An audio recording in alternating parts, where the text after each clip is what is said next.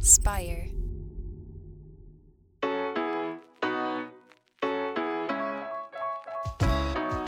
Welcome back to Starting Now. I'm your host, Jeff Saris. This is the show where we help you get started on your next idea. Today I'm talking to Srini Rao of Unmistakable Creative and the Unmistakable Creative podcast, where he's interviewed over a thousand guests. He's the author of several books, including Unmistakable and Audience of One. And in this episode, we dive into what it means to be unmistakable, the central tenet of what he does, and why he would rather talk to someone who's interesting with an interesting story rather than someone who's famous, and why he doesn't believe all the hype that everyone should have a podcast. Well, I hope you enjoy this episode, and without further ado, Srini Rao. So, yeah, there's Srini. Thanks so much for taking the time to be on the show. Yeah, my pleasure. So, you've done, as we were talking about before we started, you've done maybe a thousand interviews up until Yeah. this point, which is mind boggling. One of the things I, I find that you do a really good job at sort of the icebreaker, figuring out Mhm. what to say to the person to make them comfortable and get started. Sometimes you dive into maybe their family, maybe um, their schooling or something like that. What do you think makes a great icebreaker? And how do you choose based on the guests? Yeah, so that's a good question. Uh, I'll tell you where our thought process behind this came from. So, one of the things that an old business partner I used to work with noticed was he said, you know, you get these beautiful nuggets out of people, but it doesn't happen until about 20 minutes into the show. Like you get them into flow. He said, I think we can get you there a lot faster. He said, change the way that you start the show. He said, you know what, you're going to get to their work and, you know, their story and all that stuff. But the the thing is, like we so we just, you know, came up with sort of a blanket list of questions to start, like what social group were you a part of in high school, or, you know, what did your parents do for work, or what's the most important thing you've learned from one of your parents?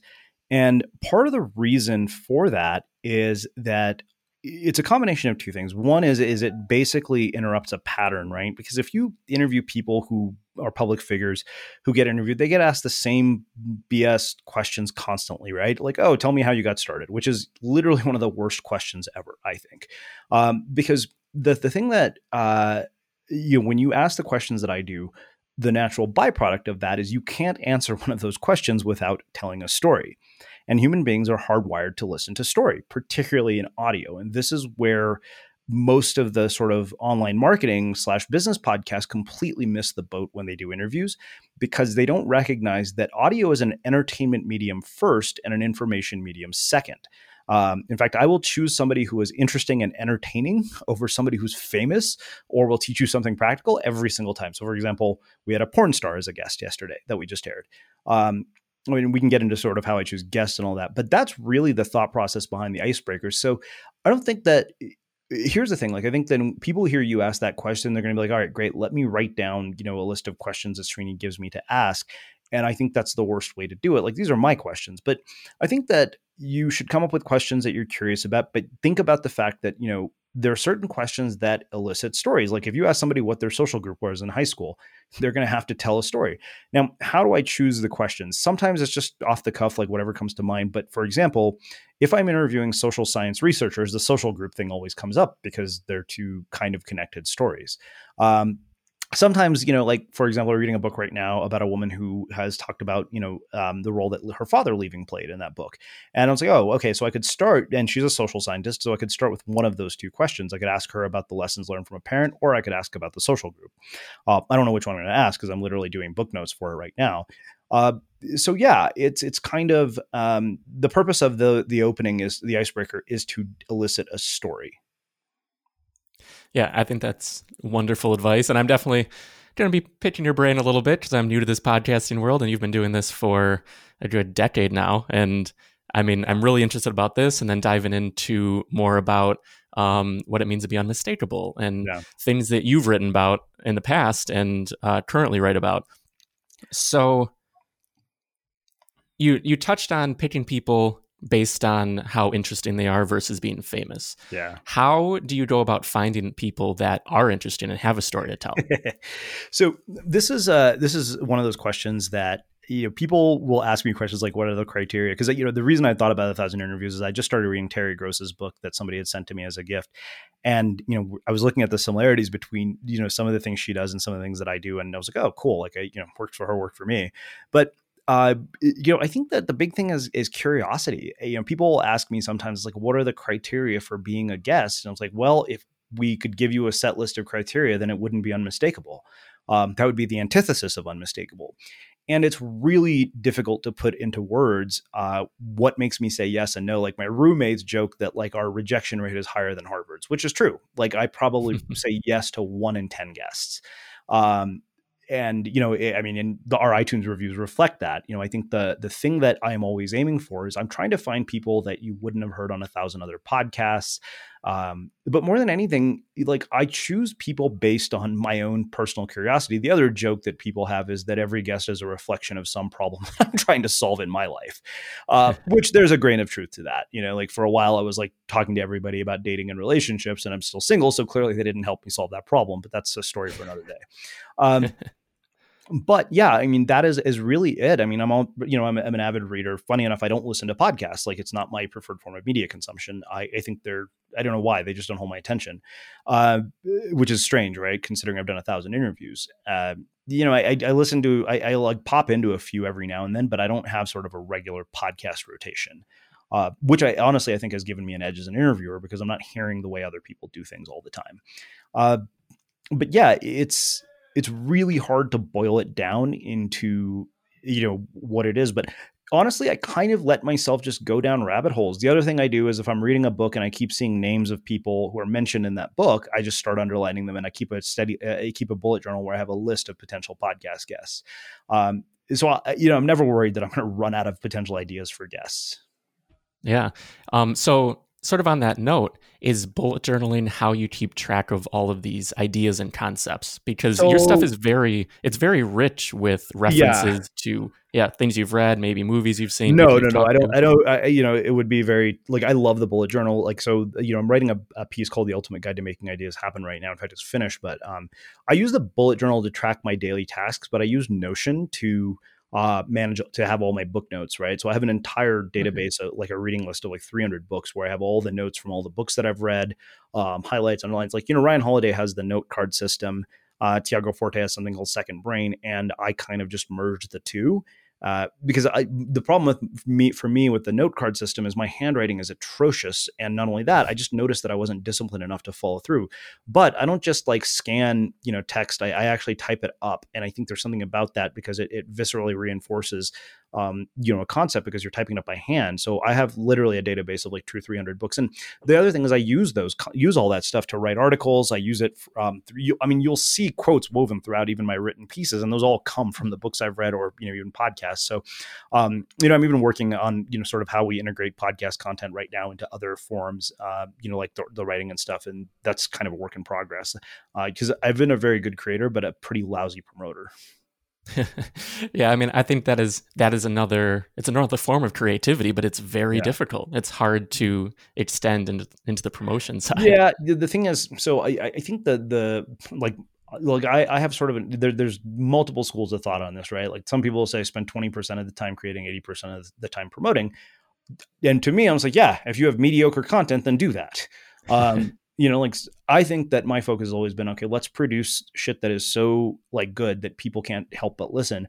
Like, you know, I, I think the idea we're after here, you know, love him or hate him, Roger Ailes is pretty brilliant because he built Fox News into something that people can never turn off. Like that was one of his, you know, mantras was like, if we do this, they will never change the channel. Now, I, you know, you've probably guessed from my own podcast that I'm far from a Fox News viewer. I'm as liberal as it gets, but there this is one of those things i think you know and we can talk about this as well is that you shouldn't close yourself off to a, a person's message just because you hate the messenger. Like a guy who built fox news into this mega behemoth probably knows a thing or two about building an audience you know so maybe he's worth listening to. Um, so I, I think that the idea behind this was okay like how do we create content where people will never turn it off? Um, as opposed to how do we just blanket the web and you know basically try to be an assault on people's attention?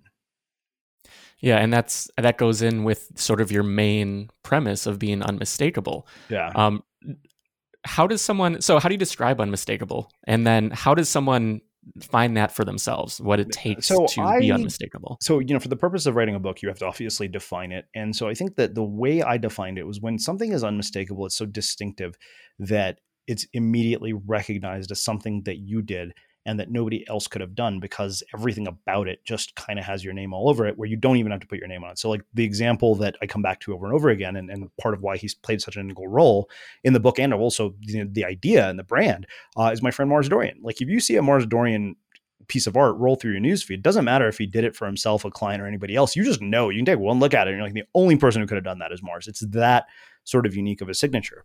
Now, the how part of it, again, like this is the the thing that gets us into trouble, right? Uh, people want prescriptive advice. And my advice is very rarely prescriptive. Like I, I, use tactics to kind of you know pepper them, but um, I think the there are a couple of ways to do this. And part of but but I think it's really important that we talk about sort of this mindset of you know prescriptive advice because the sort of thing that happens in the world of, of sort of you know online entrepreneurship is you see somebody do something, they get a particular result, and then you think, okay, I'm going to do that exact thing, and I'm going to get the same result. Now, like there's value in learning from other people, but we mistake mimicking and modeling. So, you know, there's um, a perfect example of this. Uh, you know, and no, no, discredit to her is the people who come out of Marie Forleo's B School. Uh, it, it's funny because I can like I can put five websites up next to each other, and I can spot B School alumni a mile away. And I, I remember one of my friends sent me, you know, a list of five guests that she wanted to have, and, and she had been a guest, uh, and she's a PR person and I looked at all of them side by side, and I was like, I don't know what the fuck any of these people do, um, and I don't understand, you know, what's what's distinctive about them. But the thing is that you'll see this; they'll like copy the, um, you know, and, and, you can talk to Laura Belgray, who's Marie's top copywriter, who's been a guest on our show, and she'll tell you the same thing. She'll she'll validate what I'm saying to you because she said it on my show. Uh, you get these people, they're like, oh, and so as a result, they deny the very thing that makes them unique, the very thing that makes them distinctive. Now, I think though there are a couple of ways to do this. This is largely a process of discovery. I mean, I, I met you probably seven, probably nine years ago, like I, I think at South by Southwest or something. But um, this is a work in progress. Like what you're doing is you're peeling layers of an onion you know and and that comes through creating like you have to put work out into the world to discover this like it's not you know, we didn't fall out of the womb this way. Like we started as a podcast for bloggers talking about how to increase traffic to your blog or how to grow a blog, which now nobody gives two shits about on my, my in my audience, uh, and I don't care about because it's just not that interesting to me. Um, but the thing is, like, we wouldn't have gotten there without hundreds of interviews to really understand that. Like, there are through lines and threads in all of your work that you do. And the only way to find those through lines is create more. Like, if you have a small body of work, it's hard to figure that out. So, you know, I think even in the book itself, I said, you know, like, I, I understood this idea, but didn't really become unmistakable until 2014. Like, that's when we completely gutted the old brand, rebranded it, um, you know, brought in all this, this artwork and all this stuff. Uh, but I, I, think this is the thing that I always tell people, right? Uh, it's a bit like a variation on Austin Kleon, Steal Like an Artist. Yes, you know, the thing is that what you want to do is you want to borrow ingredients from other people, but come up with your own recipes. So, for example, you know, if I saw something that I liked, you know, like we're we're playing with narrative journalism now and, and going away from just the interview format. You've probably heard some of the episodes we're doing. And you know what we're doing is we're kind of like, okay, cool. Like we like that is you know that that NPR does, but we also have amazing dialogue where our guests you know you could create standalone episodes where i don't say a word and we have and so it's a, a bit like basically borrowing various elements so another example i'll give you is, is one thing that i always thought when i saw interview shows is like and I'm, i still haven't figured out how to do this because i just don't have the, the skill set i don't think but to, take an interview subject and instead of having one person interview that person tell that person's story through the lens of three other people like a family member a friend a sibling and that would be so much more interesting than the sort of standard interview. Like you would stand out. Like that to me would be unmistakable. Uh, so, eh, you know, the thing that you have to think about is that you want a compass, not a map, right? A map is great to get you to where somebody else has gone before, but a compass is what's going to lead you to sort of uncharted territory. Uh, you know, like nobody thought of a podcast into animated shorts. Like, you know, we were like, oh, well, you know, the dialogue in our podcast is compelling enough that it could be turned into animated shorts. So let's do that. Uh, you know, and so it's borrowing elements from different art forms. You know, like it's terrible best practice for SEO to use a cartoon as your about page. That's like borrowed from comic books, but we did it. Uh, so I, I think that there's this constant sort of experimentation that has to happen to figure out what resonates with an audience. Uh, and that's the thing. Like we are the anomaly of this world in that we started long before everybody else did, and we've grown slower and we're smaller. But we have an audience that is loyal. Like go look at our iTunes reviews, and they're insane. Like some of them are crazy. You know, people are like my whole family listens to this show. Um, and so that you know, like it's a hard question to answer even after writing a book about this, but this is how I've always summed it up in, in the most crude way possible. Like I jokingly always say that unmistakable could have alternatively alternatively be, been titled everybody is full of shit because that's effectively what i just said in a very sophisticated way i just don't think my publisher would have printed a book titled everybody is sh- full of shit but th- that's the thing, right? I, I, came to realize when I saw the pattern over and over again, I was like, wow, no wonder people are struggling because they're denying the very things that make them interesting because they're trying to be like everybody else. Yeah. And I mean, that is. You you embody this. You embody being unmistakable, like you said through your podcast. You rebranded. You changed it. You use art. It, art flows through everything you do. I've noticed too, as like you as a person, you really embrace opportunities and go for different things to um, to experiment to see what might stick. I saw a few months ago you did a short film on your parent on your family yeah. and their cooking.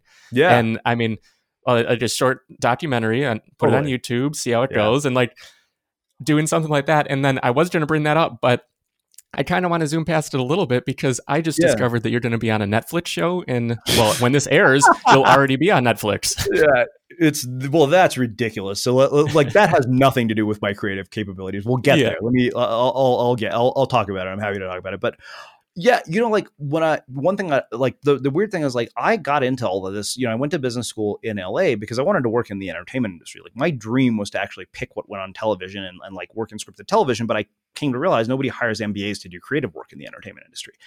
And the more I got down this path, I realized I was like, I didn't want to pick what went on the air. I wanted to create it. And of course, like I get to do that in a very roundabout way. But film and video were something that always intrigued me. Like I would just have like envy looking at the work that you guys did. I'm like, fuck, how do you do that without like thousands of dollars in expensive camera equipment? But when the iPhone 11 came out and I saw the things that people were doing with it, I was like, okay, you know what? Like, why not? I need a subject. Um, I need something that I find interesting personally, but I need a story. Like, I need a storyline in here. And the interesting thing is, I learned how to do the story aspect of this from writing for years. Like I understood how to create a narrative because, like, you know, for a first documentary, yeah, there's some technical problems with it where my voice is a little louder and not, but the story itself follows a very clear arc and narrative. And the only reason I knew how to do that was from years of running the podcast and years of writing. And so it was mixing different skill sets. And, and the truth is, like, I didn't do that because I wanted to build an audience for it. I just wanted to do something because, like, it seemed really fun, and it was. I had a blast doing it. Like, in fact, I've been talking to my roommates about wanting to make a film about what it's like to be quarantined, you know, what friendship is like in this period of being quarantined. We're very lucky that we're, you know, three of us are with each other. We get along famously and we're, we're having a really good time. We're all going as crazy as everybody else is. But, um, you know, so yeah, it's, here's the thing like people say oh you know like you, you, probably will know me as a podcast host but when people are like what do you do i tell them i use the internet to make things like that's my job um, and so I, I think that, that my default sort of question, and I told Chase Jarvis this in Creative Live, is that when new technology comes to market, um, you know, a lot of people look at it and like, oh, this is cool. And my first instinct is, oh, what can I make with this that I couldn't before? You know, like, and so I'll, I'll give you sort of a, a, thought process that really has shaped the way I think about this. And, you know, credit where credit is due. Julian Smith um, you know, who runs a startup called Breather, shared an idea with me. And the thing that Julian is really good at is, is being ahead of the curve on trends. But the thing that allows that is something really fascinating. One of the questions, and and you, if you actually take this question and dissect it, it's literally the source of billions of dollars in innovation. And that you know, when you look at new technology, you say, what does this make possible that wasn't before? So let's go back to, you know, say late 90s when the internet was just starting to sort of, you know, surface. Well, the porn industry, who's always at the forefront, figured out how to charge our credit cards, right?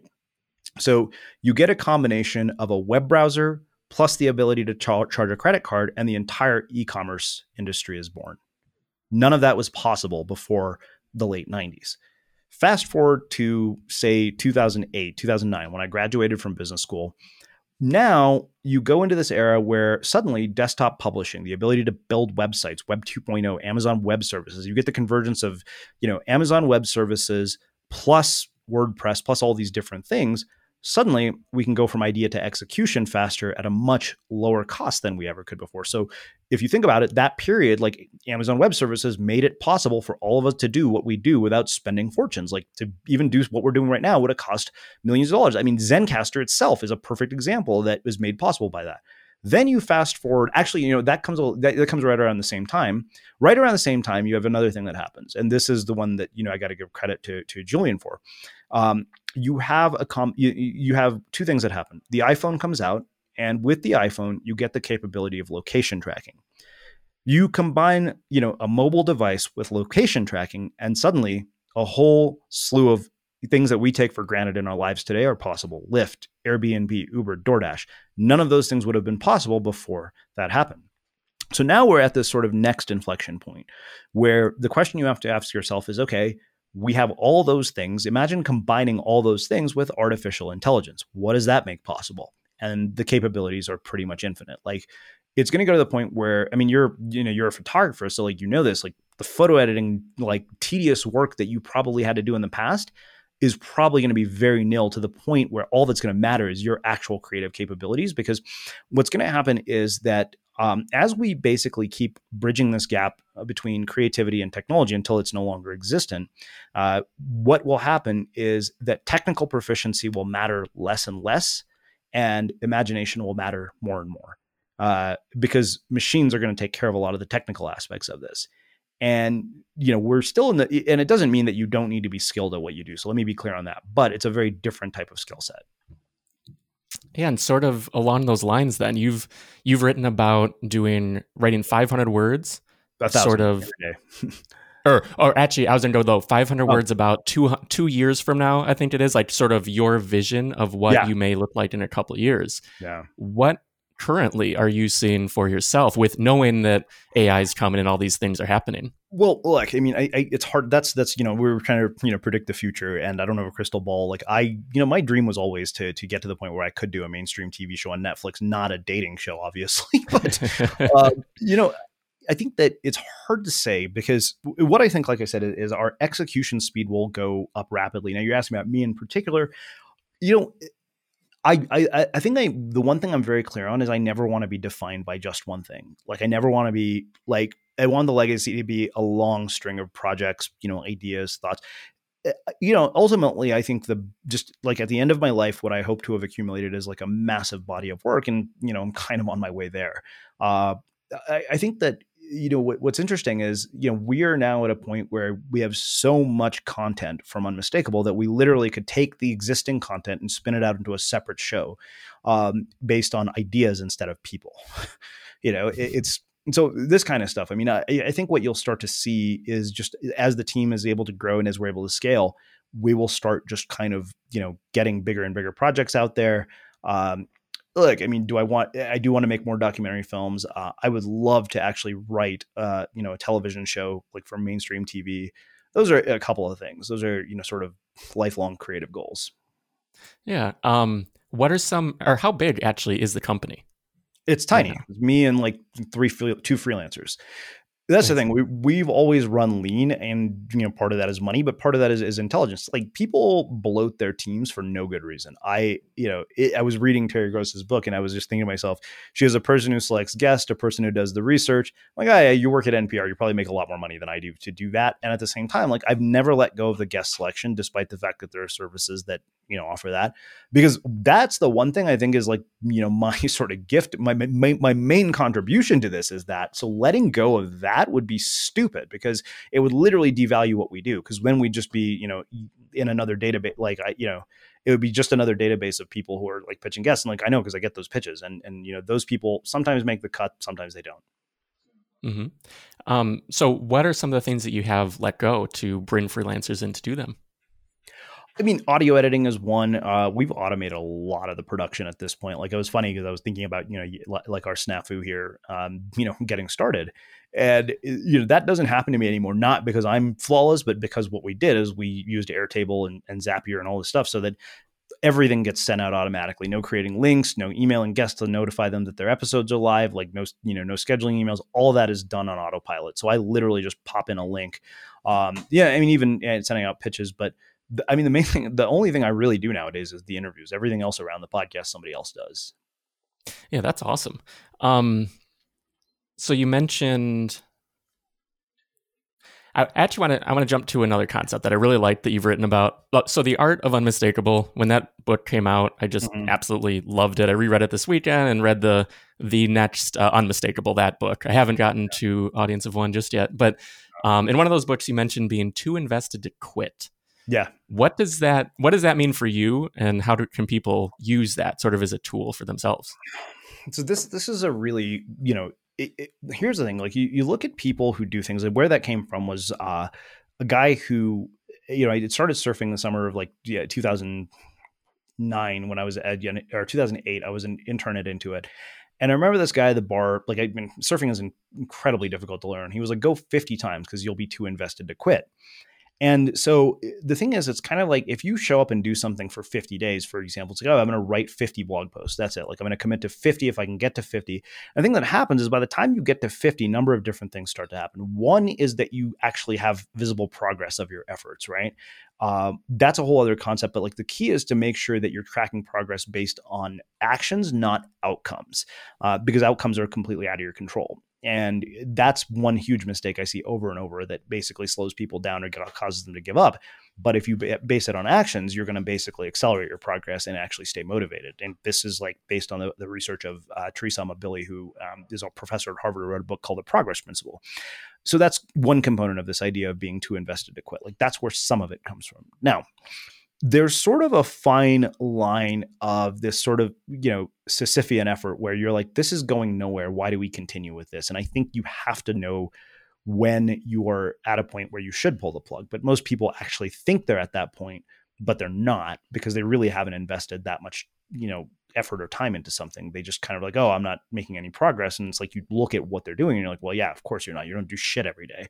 Um, it's kind of like the the podcasters you'll hear who are like, oh, hey guys, I know I've been gone for three weeks. I'm like, dude, you've been gone for three weeks. Your audience has been gone for three weeks, and they're probably not coming back.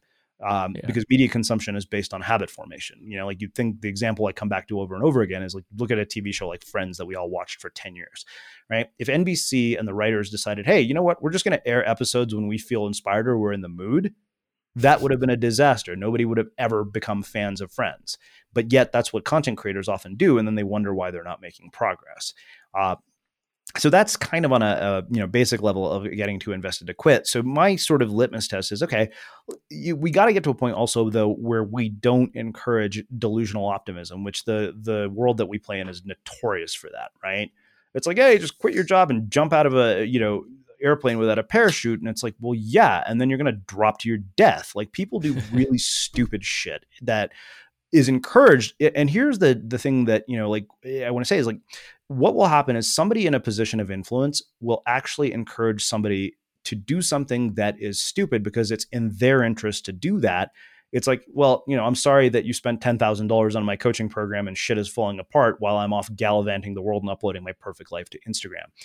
And, you know, that being said, people aren't responsible for the outcomes of the people that they work with. But I think that we have to have sort of a moral line to say, okay, you know what, like, this is a person who shouldn't do this. We should turn this away because ultimately, you know, that's going to be on us for doing this. We put them in a situation that they we knew would be detrimental to them. Um, and you know, it's just kind of the natural sort of world of self development to sell optimism to a fault. And I think that's dangerous. I think that, I mean, we've seen the consequences of that. Like it's, you, look around, like you look around from people who started doing some of this stuff years ago when we, when we first met, many of them have fallen by the wayside. And I think it's partially because they felt encouraged to make really poor decisions where they didn't think too much about the future or the consequences of their choices. Uh, because we love this narrative that everybody can be anything, but the the truth is that you know one of my mentors used to say he's like we're just not all created equal. Like there are certain people who are given certain strengths. What he, this is the way to think about it is you know it's a difference between probability and possibility, and we basically focus on possibility to the exclusion of probability. Like I know for a fact that I could go to the gym every single day.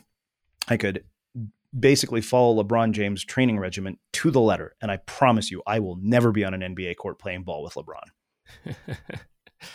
yeah, I like that. So, in terms of bailing on stuff, have yeah. you? What are some things that you've bailed on after you've invested heavily, but you see that point? Oh, perfect example is, is planning events. You know, like we've had we had one really successful one, and then everyone after that was a failure. And the thing is, once you see that, you're like, all right, I'm about to lose money. I mean, this time around, it was like a blessing in disguise that it didn't work because of COVID. You know, like that would have been canceled anyways. But um, yeah, I mean, those are the big ones, right? Where we saw it's like, okay, we're going to lose money here. So why we're going to lose enough that it could bankrupt us, you know, like that's the thing. I think that making huge bets where you don't protect your downside is just ridiculous. Like the you know, and the funny thing is there are ways around that. It's like don't spend twenty you know weeks creating a product that nobody wants to buy. Find out if they want to buy it first. You know. Yeah. What are some products that you sell, and how have you decided if, so they, if we people want basically them? just have one subscription product, which is called Unmistakable Prime, uh, that includes all of our courses, monthly calls, you know, monthly coaching calls, live calls with our guests, uh, with the focus on helping creative people make their ideas happen. Uh, it basically simplified our entire business model, and then you know, selling ads. So you know, those are the big ones. I mean, I get hired to do speeches and stuff like that, but um, I, you know, I try to like very. To me, everything is about streamlining. It's like why overcomplicate the hell out of this, you know? Uh, mm-hmm. because then we can put everything into one subscription and we can create lots of products. Because what we're good at is creating content, you know, not constantly selling shit. Yeah. So what are some of the things in in terms of the courses, some of the things that you offer within Prime? Well, so Prime is like I wouldn't even just say it's a list of courses, but really it's about what I call the four foundations of, you know, creative success and making any idea happen and that's, you know, the ability to manage your attention, the ability to develop the right habits, uh, you know the power of a community and I, I can't even remember the other one off the top of my head even though we just finished uh, you know writing this but uh, oh systems like you need systems you know so community systems attention management uh, and habit. Like those four foundations are really the things that make any idea happen. And you know like the thing is once you understand that you can start you know this is where we get back to the idea of progress you just start to accelerate so much faster. Yeah. So when it comes to i'm just going to shift gears a little bit back to the the ins and outs of podcasting a bit for my own yeah. uh, curiosity. When you pick a new guest how do you prep for them? And does it differ if you already know them or there's someone completely new it doesn't really differ whether I know them, already know them, or they're completely new. I mean, uh, my prep is actually so shockingly minimal, other than the fact that, uh, like, if I, if I they don't have a book, the most I'll do is read their about page uh, mm. which seems really counterintuitive. But to me, the interview is the process of discovery. It is my research on this person. Uh, if they do have a book, you know, extensive book notes, um, things that I want to talk to them about during the interview, you know, concepts that I want to cover. Uh, you know, research that I want to do. So, you know, I'll give you an example. The other day, I met a woman who was talking about, you know, infusing uh, human emotion into computing. Like she's an artificial intelligence expert that you know came out of the MIT Media Lab.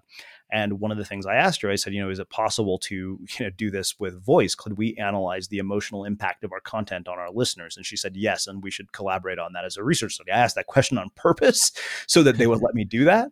But you know, it's that kind of stuff that you know I, I think about. Like it, it's you know everything I do is driven by just curiosity, nothing else. Like that is the the filter by which I run almost every decision.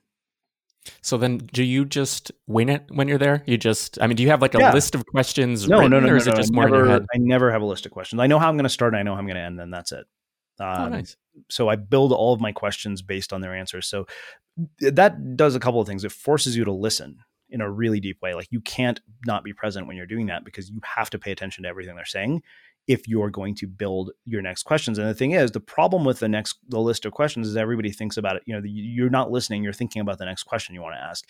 Uh, you know, you look at the best interviewers; they'll tell you that that's you know they, they don't usually do that. Like I have an idea of things that I want to cover, but conceptually, but never the actual question itself. Mm-hmm. Um, would you consider yourself a natural conversationalist, or is this something you learned through podcasting? Maybe a bit of both. I mean, I was very lucky that I got some positive reinforcement early on, uh, where somebody said that you know, oh, you're you're good at this. Now, now keep in mind, like I wasn't uh, at that time. uh, you know, like I go back and listen to. I mean, I, if I listen to stuff we did even two or three years ago, it makes me cringe. Uh, so it was a combination of like that positive reinforcement certainly helped. Uh, but you know, I, I, think that I also had the you know I think from having been a musician, the ability to get behind a microphone and basically treat it as a performance was something that came naturally to me. That part was easy. I didn't get nervous when I talked to like really well known or famous guests. It was just like, okay, these are people. Like I'm curious about them. I just have questions for them. Um, but the the rest of it honestly was just you know i mean you do like a thousand interviews at some point you know eventually you start getting better at it i'd like to think but uh, that being said like there are people I've, I've heard and i've been interviewed by and i'm thinking to myself yeah this person shouldn't have a podcast like that might be cool to say but at the same time like they have other talents and that's the that's the stupidity of this like everybody should start a podcast mantra that many online marketers are preaching because there are people who shouldn't start podcasts who are really good at what they do. So instead of being like amazing at this one thing, you're now going to be mediocre at three things, which makes no sense. Yeah. Yeah. I mean, starting this is to, in an effort to like reconnect with community and things for us. Yeah. Like, I know I'm not good at this yet because I'm very early in like learning how to do this and sort of working on like interview style and whatnot. Um, but yeah, like we've realized we got so disconnected from any any network, any community because we're just Dave and I are just working on our own, just yeah. always heads down in our houses. Um, when it comes to building your community, you do that through the podcast. Do you maintain your network of like guests? Do you do you do anything to sort of like stay in touch? Do you feel like you become friends afterwards, or is uh, it more well, just interviews? So I, I, have guests who I have become friends with, not all of them. Uh, I mean, as you might imagine, it's pretty hard to keep track of all of them. Like I could make an effort to like put some sort of database together. I mean, the the funny thing is the interesting thing about it this is that like i don't become close friends with every guest. There are a lot of famous people i've interviewed that i wouldn't consider a friend. Like i've, I've interviewed tim ferriss twice. I don't consider tim ferriss a friend. Like he's not somebody mm-hmm. i would mm-hmm. call up on the phone. Uh, but then there are people who you know i have that kind of relationship with where you know i can call them or, or i just know you know from having had the conversation the cool thing about it is that you know my friends always joke like they're like you literally know somebody who could do everything and make something ha- anything happen. And i'll give you an example. We want we're doing this episode where we wanted to use a clip from trevor noah uh, about what it means to black and be black in america where we weave together you know sound bites and all this stuff and it's really powerful and beautiful the problem is when we went to Viacom, they're like the media license is four thousand dollars. So one of the mm. guys in the episode is the founder of the campaign for Black Male Achievement. So I emailed him and I was like, Sean, I don't know if you can help me get this, make this happen. Like, do you have connections that could help us make a donation or raise the money for it? So he got involved, and first he just offered to pay for the thing. He's like, "No, this is this is something we'll we'll pay for." He's like, "Just send us an invoice, we'll cover the cost of it." So that alone is an example. But then he got really smart when I put him on the chain for the Viacom thing. He said, "He's like, can you guys make this available as a tax deductible donation to the campaign for Black Male Achievement?" And it's stuff like that. Um, I'm not like I don't look at my network as um, I don't look at them as a place to go and just ask for things, you know, like it's kind of, I'm very mindful about how I do that, probably to a fault. Like sometimes I remember even my agent got on my case. She was like, Hey, look, you've done a lot of good for all these people over the years. It's your book launch. She's like, it's time to cash in on that, you know? And yeah, I guess I just never saw it, you know, the people that I'm, I'm are in my network that way. Uh, you know, because I, I, feel they, they've given me so much just by being guests, eh, you know, but I'm also not afraid to ask for help when I need it. I mean, now with Prime, again, you know, like yeah, we're asking for for help and asking them to come and talk, and at the same time, we're giving them yet another opportunity to showcase their expertise.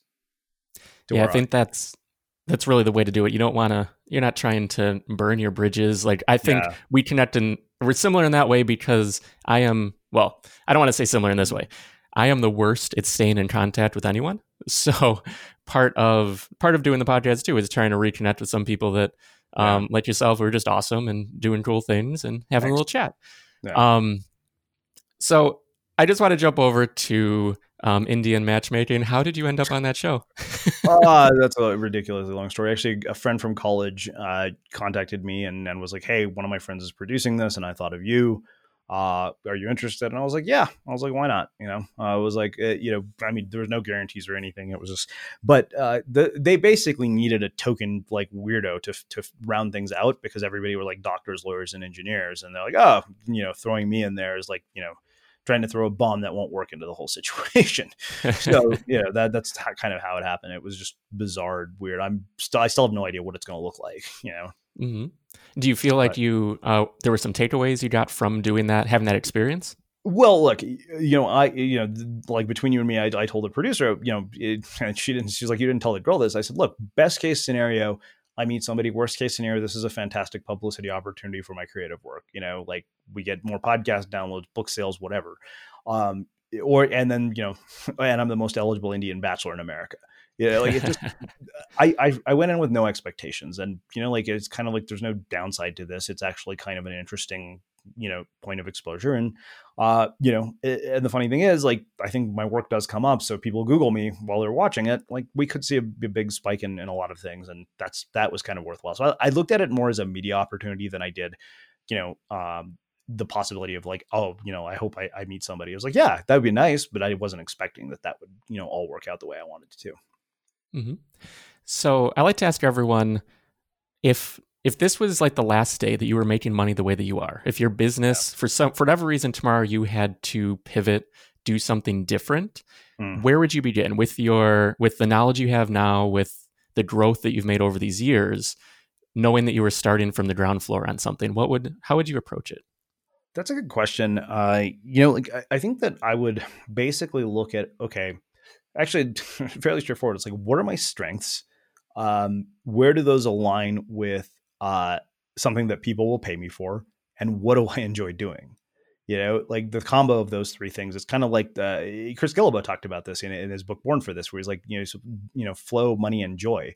So like looking at, you know, okay, I can't, like I couldn't do this anymore. Like then where where else could I combine those three things? Um, because I think that's where you would find that uh, because what we don't do this is why i still think the whole everybody should start a podcast thing is the height of stupidity and one of the dumbest things to ever come out of an online marketer's mouth which i'm sure i'll get slaughtered for saying that when somebody hears this but i don't care.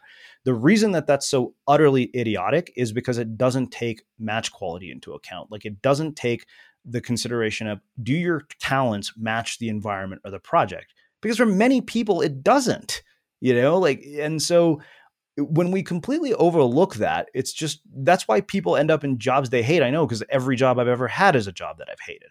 That's why I've been I was fired from all of them because when you mismatch talent with environment, you get shitty results. And that's what happens when anybody says, "Oh, everybody should do something." No, there's nothing everybody should do. Like if somebody said, "Oh, everybody should jump off a fucking bridge," nobody would do that. But yet, in the online marketing world, when people give that advice, you know, people jump on the bandwagon like there's no tomorrow. Yeah, it's easy to give just a blanket advice and say this worked for this person, or even well, see from the outside. responsibility for how things go, basically. Then mm you can say, okay, I can blame the author who wrote the book, the speaker who gave the talk, the podcaster who gave me that advice. You don't have to own how the outcome turns out. Yeah, self reliance and really taking responsibility feels like it's something that that we lack today, um, just yeah. as as a society. And that's definitely true. So I don't want to take too much of your time. Thank you so much for doing this. This was yeah. great to catch up and dive in. Um, for anyone listening, where should they go to follow uh, They can just find uh, Unmistakable Creative in iTunes if they want a podcast or just, uh, you know, they want to look up everything else we're doing, unmistakablecreative.com. Yeah, and that's awesome. I mean, thousand interviews, so many great episodes. So I really hope people check it out. But Srini, thanks again for taking the time. And yeah, um, yeah we'll talk again soon. All right, man. Sounds good. Thanks. All right. See you. A big thanks to Srini for joining me on this episode. Be sure to check out his podcast at unmistakablecreative.com. As always, this episode of Started Now is brought to you by Bylt. At Bylt, we help you get started online. Whether you want to start a blog or a business, head on over to bylt.co. That's B-Y-L-T.co to get started. Bylt, your website, built for you, simply. Finally, if you enjoyed this episode, be sure to subscribe on Apple Podcasts, Spotify, or wherever you're listening right now. Also, be sure to check out the video version on YouTube. You'll find all the links at bylt.co slash 008. That's bylt.co slash 008. And that'll do it for this week. Again, I'm Jeff Saris, and this has been Starting Now, and I'll see you next time.